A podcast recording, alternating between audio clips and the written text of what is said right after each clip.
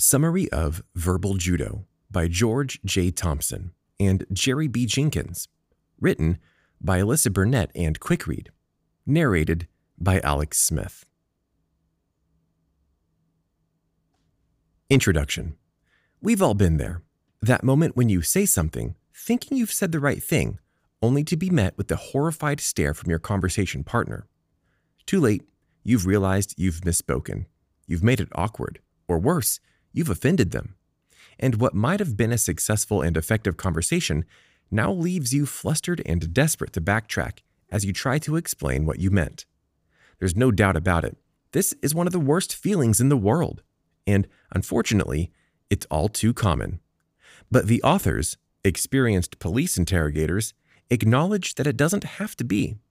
So if you want to put a stop to this feeling once and for all, just dive in and keep reading because over the course of this summary, we'll explore their groundbreaking tips for revolutionizing your communication practices. Chapter 1 What is communication? Have you ever thought of communication as an art form? Most of us haven't, and the authors observe that this is often where the problem starts. Because talking is something human beings do all the time, most of us assume that we're already gifted communicators. But as the author learned on his first day as a rookie cop, communication and talking are two very different things. And if you're relying on your communication skills to keep you safe in high stakes situations, effective communications just might mean the difference between life and death. So, how can you be an effective communicator? Well, as you might imagine, the first step is changing your mindset. And it starts with recognizing the difference between talking and communication. For example, if you've ever snapped at someone in anger or taken the brunt of someone's bad mood, you already know that in each case, a person might have been using words to communicate something, i.e., their displeasure, but they weren't practicing good communication skills. One of the key differences between talking and proper communication is their intent. If you are simply talking to someone, you might say whatever is on your mind whether it's the right thing to say or not. For example, you might yell things like, Stop that, come here, or Are you an idiot? Likewise, you might be tempted to use a number of very common but unhelpful phrases. Some key examples include phrases like, Because I said so, you wouldn't understand anyway, never mind, and rules are rules. As you can see from simply reading these phrases, each of them have a negative, hostile, or accusatory tone. You might also have noticed that they are all shutdown statements. This means that they prevent a free and open exchange of information. Rather than simply conveying an idea and inviting the other person to engage with what you've said, each of the above phrases are commanding and provocative. It might help if you think of them as sit down and shut up phrases. Therefore, this means that they are the opposite of good communication and in direct contrast to the standards of verbal judo.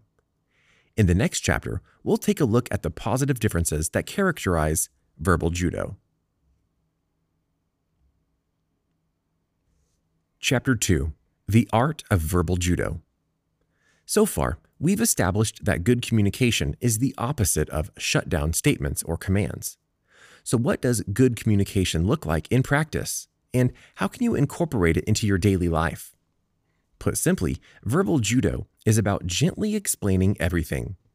For example, let's consider some of the phrases we looked at in the previous chapter. Imagine that you told your teenage daughter, No, you can't go with your friends to a house party on a school night. When she asks why or argues that she should be allowed to go, you might be tempted to reply with something like, Because I said so, or Because rules are rules, or Never mind, you wouldn't understand but these responses are both unhelpful and an example of poor communication skills.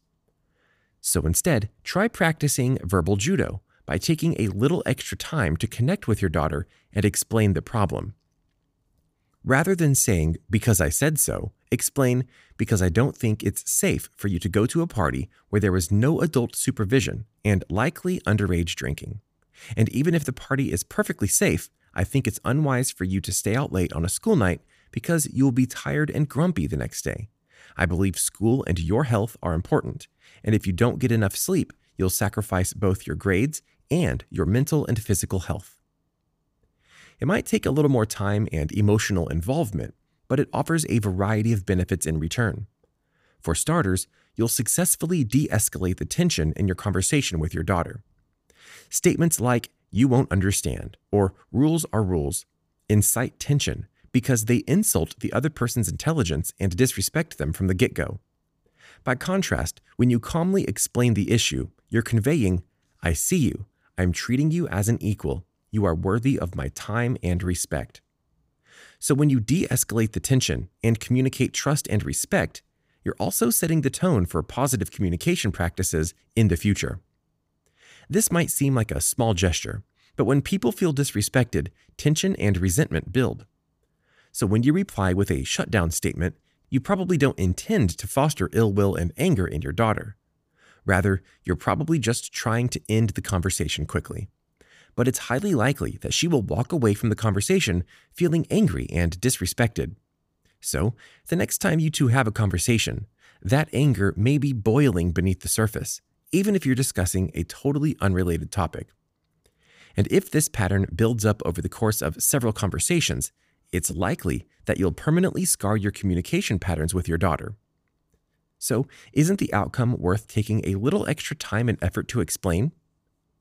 The authors assert that practicing verbal judo is necessary for civilians and police officers alike. Many people in positions of power, like parents or police officers, find it far too easy to abuse that power by employing violence or shut down statements. But neither of those responses are constructive. In fact, they actually generate an increase in hostility. So, if we have the opportunity to learn alternative communication methods, don't we all have an ethical responsibility to do so? Chapter 3 Put yourself in someone else's shoes. We hear this expression all the time, but how do we really put it into practice? Most of us would like to think that we're kind and empathetic beings, and for the most part, we are. But in tense situations, it's all too easy to become myopic. When we lose sight of alternative viewpoints, it decreases our empathy and increases our hostility. Because rather than looking at the situation from someone else's point of view, we get frustrated because they won't think like us. It's no surprise that this increases the tension in our relationships and leaves everyone feeling uncomfortable. So, how can you diffuse the tension? The authors posit that empathy is the answer. Empathy means to literally put yourself in someone else's shoes, to imagine how it feels to be in their position, or attempt to see the situation from their point of view. By its very nature, empathy is the absence of selfishness and conflict. Because when you're trying to be empathetic, you're not worried about whether the other person agrees with you or even whether or not you like them. You're simply trying to connect with them and understand. So, whether you're interviewing someone in the context of a police interrogation or resolving an office dispute with your coworker, empathy is the core tenet of verbal judo, and therefore the key to any successful conversation. Speaking from their experience as police officers, the authors observe that any conversation without empathy is like talking to a brick wall. Rather than attempting to genuinely communicate, you're lambasting each other with conflicting ideas and hoping the other person will give up and see things your way. It might work sometimes, but it's hardly the best practice. So try practicing empathy led communication instead. As the authors have learned firsthand, empathy can literally save lives. They discovered this one night in particular when they were called to do a welfare check on a suicidal man at his residence. When they arrived at the scene, they found the man sitting in a full bathtub and holding an electric heater, which he intended to plunge into the tub. What would you do in this situation? What would you say to convince him not to end his life? Would you try to tell him that he has so much to live for? That life can't be as bad as it feels right now? That things will get better? If these are the first suggestions that spring to your mind, don't worry. Most people would opt for this route because they sound like the right things to say. At first glance, they sound kind, encouraging, and supportive. But it might surprise you to learn that none of these statements are in alignment with the tenets of verbal judo. That's because, believe it or not, all of these phrases lack empathy. They might be kind and well intentioned, but they're all spoken from the viewpoint of someone who believes that they have everything to live for, or at the very least, from the perspective of someone who has never considered suicide. But if you've never found yourself struggling with so much pain that you just want it all to end, you can't presume to know, based on your own experience, how the man in the bathtub might feel. Instead, you have to look at the situation from his eyes. An empathetic perspective would acknowledge that he has probably heard all of these platitudes before. In fact, he's probably tried to convince himself of their truth on more than one occasion. But because he no longer believes in any of those things at the moment, those statements are worthless to him. So, an empathetic perspective attempts to meet him where he is, without judgment. And that's exactly what the authors did. Rather than using force or unhelpful statements, one of the authors acknowledged and validated the man's desire to die.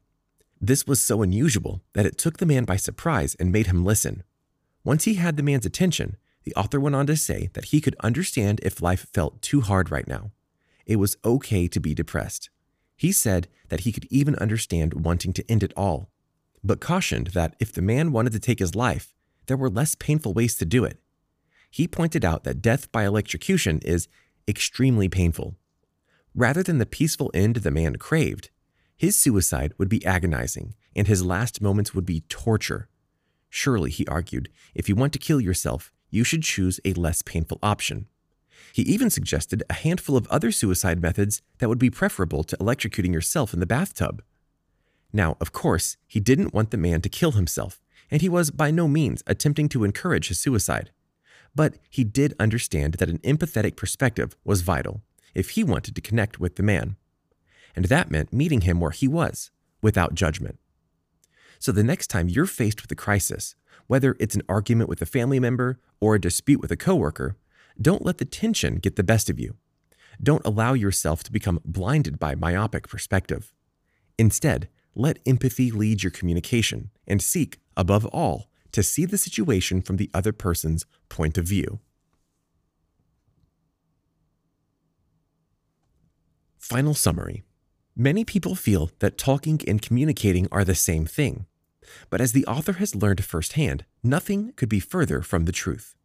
Proper communication skills, otherwise known as verbal judo, require a gentle and empathetic approach that can be implemented in literally any conversation.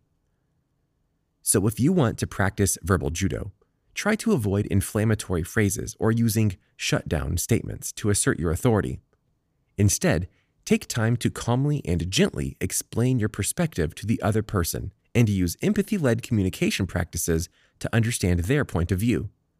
Adopting these practices will take considerable time and effort, but the rewards are worth it. Because once you master verbal judo, you'll be able to communicate effectively with anyone and avoid that awkward tension. This audiobook summary was brought to you by Quick Read. We hope you enjoyed this audiobook summary. If you want more audiobook summaries like this, download our app in the App Store or Google Play and get access to thousands of other free book and audiobook summaries. Listen to them while working out or commuting to work and get the key insights of books in minutes instead of hours. Go to quickread.com/app and download our app for free today.